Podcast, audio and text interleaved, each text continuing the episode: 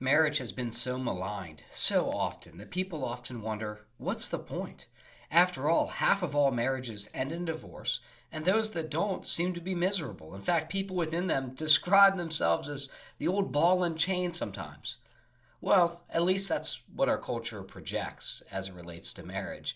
Is that really what marriage is like? And do half of all marriages really end in divorce?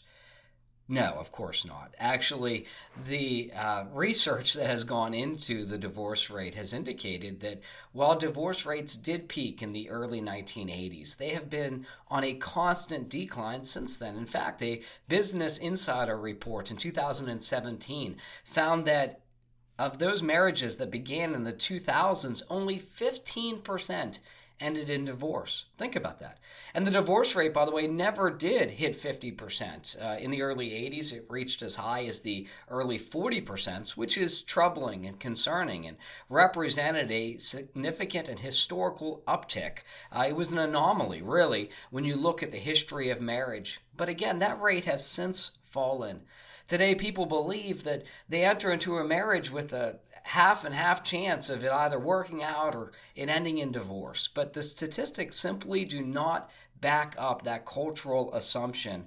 Really, that cultural misunderstanding of data points that were compiled in the early 1980s, and those beliefs continue to manifest themselves even in our popular culture today. We should push back against that with the truth that research has demonstrated. The second, this idea that, well, marriages are miserable. Is, is that true? Are marriages miserable? Are people within them unhappy?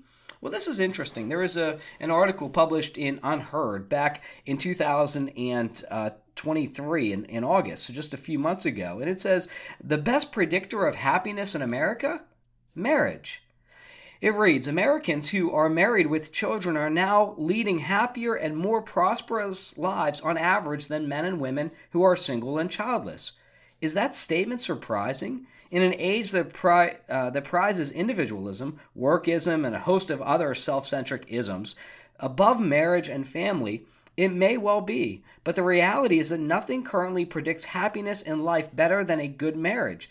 The truth is borne out yet again in new research from the University of Chicago, which found that marriage is the most important differ- differentiator of who is happy in America, and that fail- falling marriage rates are a chief reason why happiness has declined nationally. The research, surveying thousands of respondents, revealed a startling 30 percentage point happiness divide between married and unmarried Americans. This happiness boost held true for both men and women. Think about that for just a moment. Isn't that research startling? There's a 30 point gap between singles and those who are married. And it says that when we look at our culture at large, as we see that happiness is in decline, and that's something that has shown up in studies across uh, various disciplines. But as we have found that happiness is in decline, we find that there is a direct correlation between marriage being in decline. And so, when we think about marriage and about how often it has been maligned, it's important that we look at what the data actually tells us. The marriage is a great good, that God has intended it accordingly. In fact, Martin Luther, in a tremendous quote, and he had so many of those, but he said this There is no more lovely, friendly, or charming relationship, communion, or company than a good marriage. And today, in this episode, I want to spend time talking about the goodness of marriage.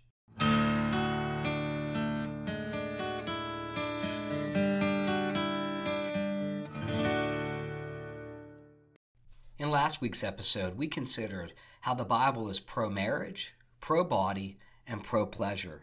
Today, we're going to look at how we see the goodness of the Lord through marriage and the benefits that correspond with marriage. So, what difference do we see in the life of the believer? What should a good marriage produce in the follower of Jesus Christ? And I want to talk just about four different ways that we see God's blessings through marriage. And there are a number of other areas in which we see this, but for the sake of today's episode, we're going to unpack four of those. The first would be that marriage helps us to recognize God's blessings and to abound in gratitude. In my marriage vows to my wife Amy, I shared just a, a few words about the goodness of God. And in that, I described my wife as the embodiment of God's faithfulness to me. What did I mean by that? Well, by that, I meant that I could visibly see God's goodness in such a tangible way that it was awe inspiring to me. There are so many intangible ways in which God blesses our lives, and so many ways that perhaps we are unaware of. As we go throughout our daily life, God blesses us with each new breath, and we often take that for granted. There are so many spiritual blessings that we've received, and yet when I consider all that God was doing through my life, both in that season when I had first met my wife, as I got to know her, as I got to understand God's measure of love towards me through sending a helpmate across my life's path, as I envisioned the future at that moment of the ways through which God would bless us and the seasons of life through which He would lead us and the ministry that He would do through us collectively. Now, even looking back at that and seeing where He has brought us, I see that God has uniquely blessed me through His provision of a wonderful spouse, of a helpmate who's able to go through this life and, and to experience the goodness of the Lord with me. You know, James chapter 1 verse 17 says that every good and perfect gift is from above. And in Proverbs 18:22 it says, "He who finds a wife finds what is good and receives favor from the Lord." When we think about the goodness of God, do we thank him for the people that he's brought across our paths? Well, through marriage, we are reminded daily as we interact with our spouses, that, that God has brought somebody across our path who's unique and able to, to meet our needs, able to walk this life's path with us. Now, this is not to say that all of our needs are to be met in, in our spouse or that we are, rely upon them. We rely uniquely upon the Lord.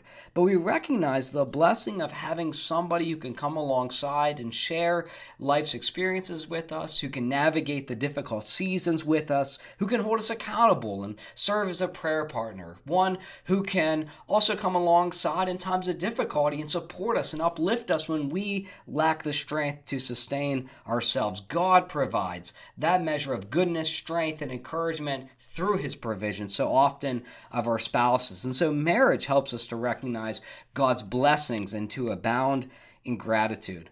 The second is that marriage gives us someone to serve.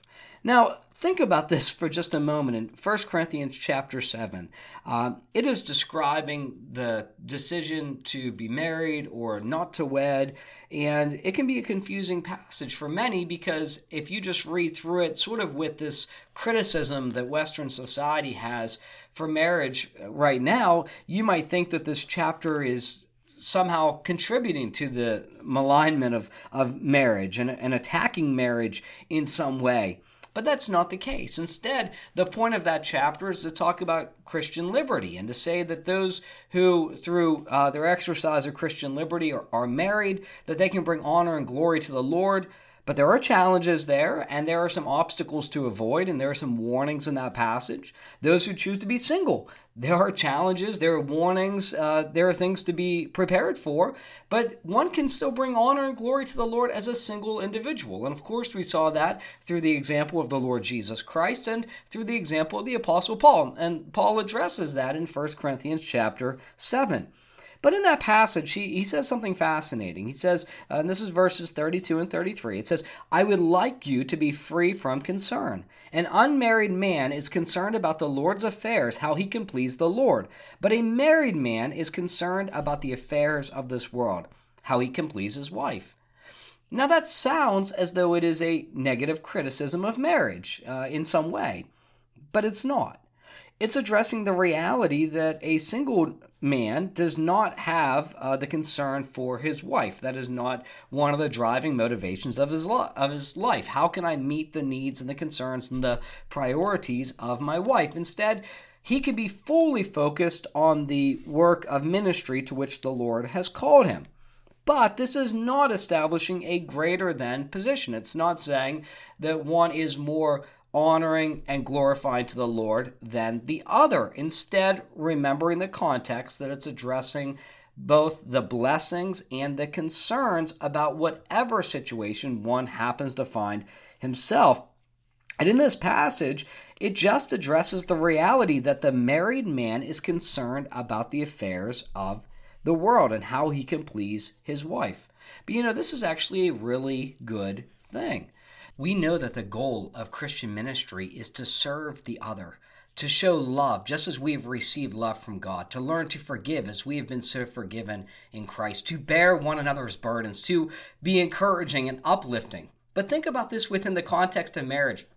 The Lord has uniquely sent somebody across our path. He has entrusted somebody to us, a, a, spouse who we can uniquely serve, encourage, minister to. We have an opportunity through our daily interaction to get to know an individual in such a way that we know of much deeper needs. We know of greater needs. We know of real emotional turmoil. We learn of the stresses and the burdens that one carries that nobody else in the world has the opportunity to uniquely understand.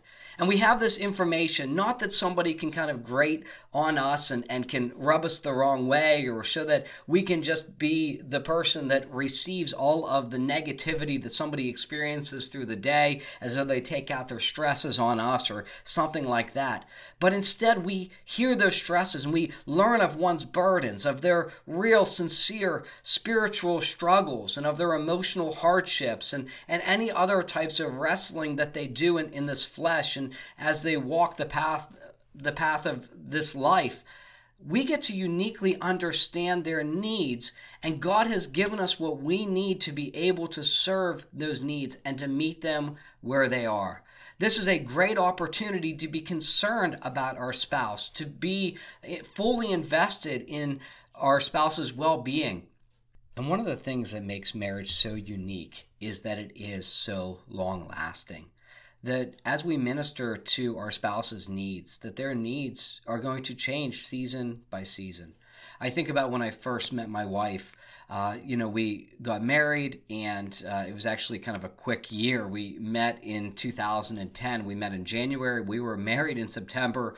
We bought a house in October. We found out we were pregnant in November. So it was just like this blur of a year.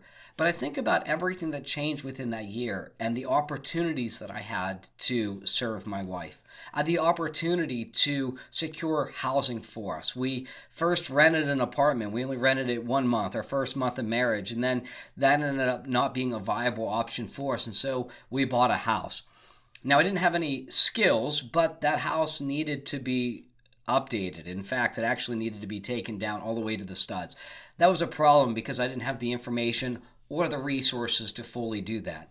But you know what? I had to acquire the information, I had to acquire the skill, and I had to acquire the financial resources I needed to make that house into a home.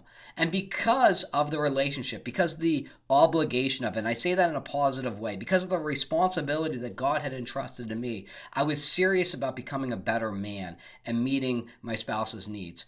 And as she was pregnant then, so meeting the needs of my wife and our unborn child. And so I look at that season, I say, you know, I was uniquely challenged to step up. And I have seen so many men so many, uh, I'm going to say, so many boys that I've seen in life that were young men, and I see them going through life with all of these different ambitions or desires and all of these hobbies they might have and and their spouse gets pregnant their wife gets pregnant and and you wonder well is he going to be able to rise up to this challenge? And i've seen boys put away childish things and become men and quit playing games and quit playing house but instead become committed to building homes. And I've seen them grow uh, in so many ways professionally, grow in character, grow in effort. Why? Because that season of responsibility called for it. And that's one unique season of responsibility. But think about as as children age, or if, or if uh, a married couple doesn't have children, but as they uh, progress professionally and the unique challenges that come, those later seasons in life, as perhaps one spouse battles illness and the other one has to uniquely step up and, and meet the needs of the other. Marriage provides us with somebody who we have the opportunity, the blessing to serve. And I find that serving my spouse is so serving my wife is so rewarding and fulfilling to me and i trust it is for you as well. To see god's goodness work through us to see a measure of his love that we have an opportunity to express and to see what god does uniquely through that as we grow in our love for our spouses. And so marriage gives us someone to serve. Third marriage is a powerful restraint against sexual sin now, I, I want to share from 1 Corinthians chapter 7 yet again. And this is the not the first verse, but picking up in the second through the fifth verse. It says, But since sexual immorality is occurring, each man should have sexual relations with his own wife, and each woman with her own husband. The husband should fulfill his marital duty to his wife, and likewise the wife to her husband. The wife does not have authority over her own body, but yields it to her husband. In the same way, the husband does not have authority over his own body, but yields it to his wife. Do not deprive each other except perhaps by mutual consent and for a time, so that you may devote yourselves to prayer. Then come together again, so that Satan will not tempt you because of your lack of self control. Now, I want to be very cautious in, in how I frame this because what I don't want you to walk away from this episode believing is that God has just created marriage so that people wouldn't fall into sexual sin, as though, again, the Bible would have a negative sexual ethic or a negative outlook on human sexuality. That is simply not the case. Remember, the Bible has a positive sexual ethic. The Bible is pro marriage, pro body, and pro pleasure. In fact, the Bible is not trying to restrict sexual pleasure, but instead to maximize it. In last week's episode, we found that couples who have been married uh, over a number of decades actually enjoyed the greatest measure of of enjoyment within physical intimacy, uh, not unattached single adults who have uh, numerous promiscuous encounters. That is simply not the case. But instead, we found that the Bible is pro pleasure. So, this passage, this warning, is not a warning because God wants people to avoid pleasure. Instead, He wants people to enjoy that pleasure within the institution that was created uniquely for man and woman to enjoy that relationship and that measure of intimacy together. And by the way, physical intimacy is important, not just for the physical enjoyment, but for the intimacy created and enjoyed within it. Remember from Song of Solomon, where it says, I am my beloved's, and my beloved is mine. This is the great ideal for the union between man and woman in the holy institute of marriage. And so this is an ideal. Uh, but we are reminded through this passage and repeatedly in Scripture that sexual sin is serious. It's a sin that believers ought to take seriously. Um, now, being married does not remove all temptation, or else there wouldn't be uh, acts such as infidelity, but it does provide a wonderful, abundant life that is superior to those other options, to chasing uh, promiscuous acts outside of marriage or to chase uh, sexual relations outside of the marital covenant in one way or another. And so, uh, in marriage, as we have seen that contemporary research bears out, again, that couples who are married are, enjoy a higher level of satisfaction. They are happier than society at large uh, by a 30 point differential we saw uh, earlier in this episode, but as well as it relates to uh, physical intimacy, that there is a much greater level of satisfaction within physical intimacy as well. And this is something to be enjoyed and to be celebrated, and God's people ought to speak in those clear terms. Because marriage is to be so enjoyable and it is created to lead to human thriving when it submits to the plan that God has so established for the institution of marriage, it is corresponding with the abundant life. And when one is enjoying the abundant life, what does the world have to offer? What there would we trade in for the great blessings that we find through the Lord's provision, through His goodness as expressed through the marriage uh, institution, the marital institution? As we see this in this passage, we we find that maintaining this bond is so important. Uh, that setting aside physical intimacy for even spiritual considerations is cautioned against. So God takes this idea that husband and wife coming together through the act of physical intimacy, that it is su- such a blessing for man and woman within marriage that it's something that the married couple ought not to put off if at all possible. Now, there are obviously uh, health considerations there. There's a number of other reasons why couples would not be able to enjoy physical intimacy. But so long as couples are able to, they should for the glory of the Lord Jesus Christ, for their own blessing and enjoyment, so that they can have intimacy with one another.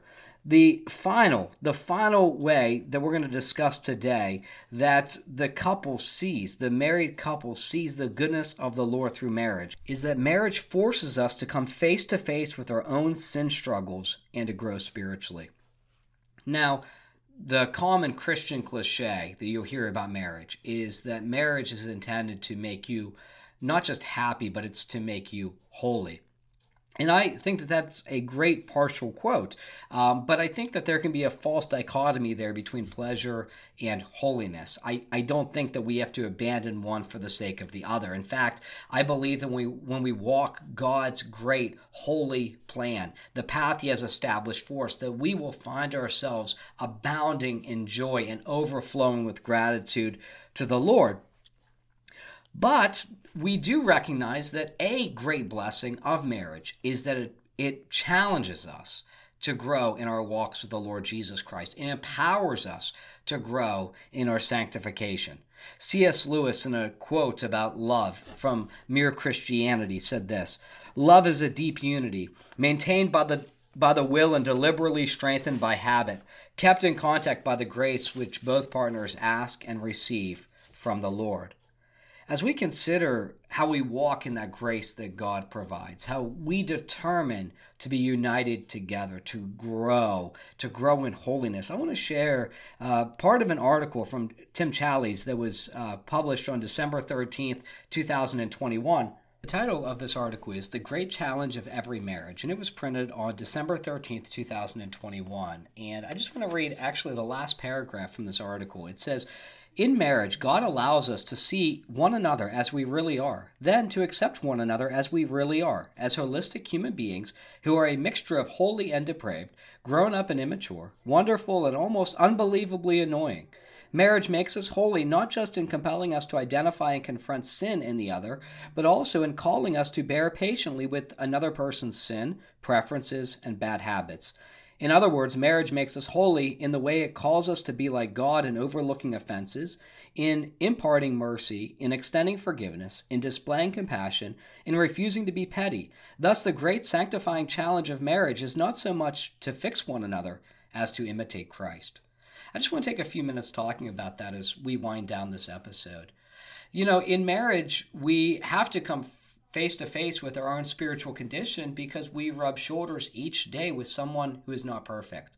And I don't want to surprise you, uh, but your spouse is not perfect, and neither are you. And I think about how many times my wife has must have had to come face to face with my own failures, with my selfishness, with my pride, with the sin habits that I just might have entered into the marriage union thinking were normal, and I just thought somebody else has to accept. When you're single, you don't have the other who lives with you day in and day out and who sees your flaws. You know, you can hide your flaws for a short period of time, but over time, those are exposed. As you live with somebody day in and day out, they know what you are like. They know how you really respond to challenges. When you're integrity is challenged, when somebody does something that is hurtful to you. And so in marriage, you are forced to learn to bear with one another, to be patient with the other, to allow space for somebody to grow. You don't enter into a marriage uh, as though it were just an earthly contract where somebody has obligations, and if they don't do those obligations, then you leave. Instead, it's a covenant. It is a binding agreement in the sight of God and man. It is one in which you commit to being one with your spouse, to go through the seasons of life together, to promote their well being, to encourage them as they pursue the Lord Jesus Christ. And so we submit to one another in the fear and reverence of Jesus. And this is so important, but it's also so challenging for us. Why? Because we're not always perfect in our responses either. And so while we live with someone who struggles with sin, we also struggle with sin. Well, that sounds like bad news, doesn't it? You have a household in which you have two sinners living in close proximity together. Well, that's not quite true either. If you're followers of Jesus Christ, you are both saints. You're not sinners. You have been sealed by the Holy Spirit. You have the indwelling presence of the Holy Spirit. And so you are able to grow. And oftentimes, God uses our spouses to help us come face to face with our own sin struggles. If our spouse is able to lovingly be gracious and to step back sometimes and give us space to process where we're at, if we can do that for our spouse as well. And sometimes we come back and we have conversation like, why did you act that way? Did you think that that was the appropriate way to respond? Did it bring honor and glory to God? Did it bring us closer together as we both serve and, and seek out worshiping Jesus? Is, is that what your actions, is that what your words produced? Sometimes that can be challenging and, and it's hurtful because we knew we know that we stumbled or we, we fell. Sometimes we learn to forgive somebody and we forgive our spouse and we see God work in such a renewing and transforming way that past hurts are completely healed and we're able to come together in a unique way. Through marriage, our sin struggles are exposed. Our spouse's sin struggles are exposed. But so also is God's mercy and graciousness. As we learn to show God's mercy and graciousness, so also do we receive that and we see ourselves coming together even closer. We become more intimate with our spouses because we don't have anything to hide. We don't have to hide our flaws. We don't have to pretend something that we're not. But we do need to pursue the holiness of the Lord Jesus Christ. And as we grow together in that way, what an opportunity to see God increasingly glorified through our lives. As we do move towards closing this episode, I, I do want to share something from a Christian writer there was a book a number of years ago that came out. It's called Love and Respect. And it was such a, a good resource on how marriages can respond. And what it dealt with was what happens when Christians don't respond well to the sin struggles of their spouse. What happens oftentimes, and the author addresses, is what he called the crazy cycle. So what happens is that the wife does not believe that she's receiving the love that, that she deserves. And the husband believes he's not respecting the res- he's not receiving the respect that he believes he deserves. So what happens if he's not feeling the respect that he believes he deserves? Then he starts not showing his wife the love that she deserves. So pretty soon, in turn, she's not showing respect to him because she doesn't feel loved, and so you have this crazy cycle where people are not investing in one another. But there's a way out of the crazy cycle. One of the spouses has to decide. I'm not going to live in this crazy cycle anymore. God has called me to love my bride as Christ loved the church and gave himself up for her. So that's what I'm going to do. Even if I don't believe that I'm receiving the respect that I think I need, even if my spouse isn't responding in this perfect, holy way that I believe that she should. It takes the, the wife perhaps saying, I will respect my husband as as the as the church submits to the headship of Jesus Christ. So also will I respond in respect in respect to my husband and I'm going to treat him with love and respect. And I'm going to do that because I love Jesus Christ and because I want to see my husband grow. When a spouse does this, when a wife does this, then God so moves. And it is marvelous to see. I've seen couples at the threshold of divorce who felt as though they were not receiving love or respect and see God transform that because one of the spouse or both of them start getting serious about forgiving each other, about bearing one another's burdens, about being patient towards one another. As we grow in that way, we experience the goodness of God because we learn what it means to really be humble, to really submit to God's plan, and to embrace the goodness that He has for us. I believe that marriage results in so many wonderful blessings, and I hope that today's episode has been encouraging for you. God desires that you would grow in holiness. He desires that you would grow in intimacy with your spouse. He desires that you would better recognize the embodiment of His faithfulness to you, His goodness that is actively at work in your life through your marriage. May the Lord bless you. I look forward to discussing being single next week with you in that episode. May God bless you.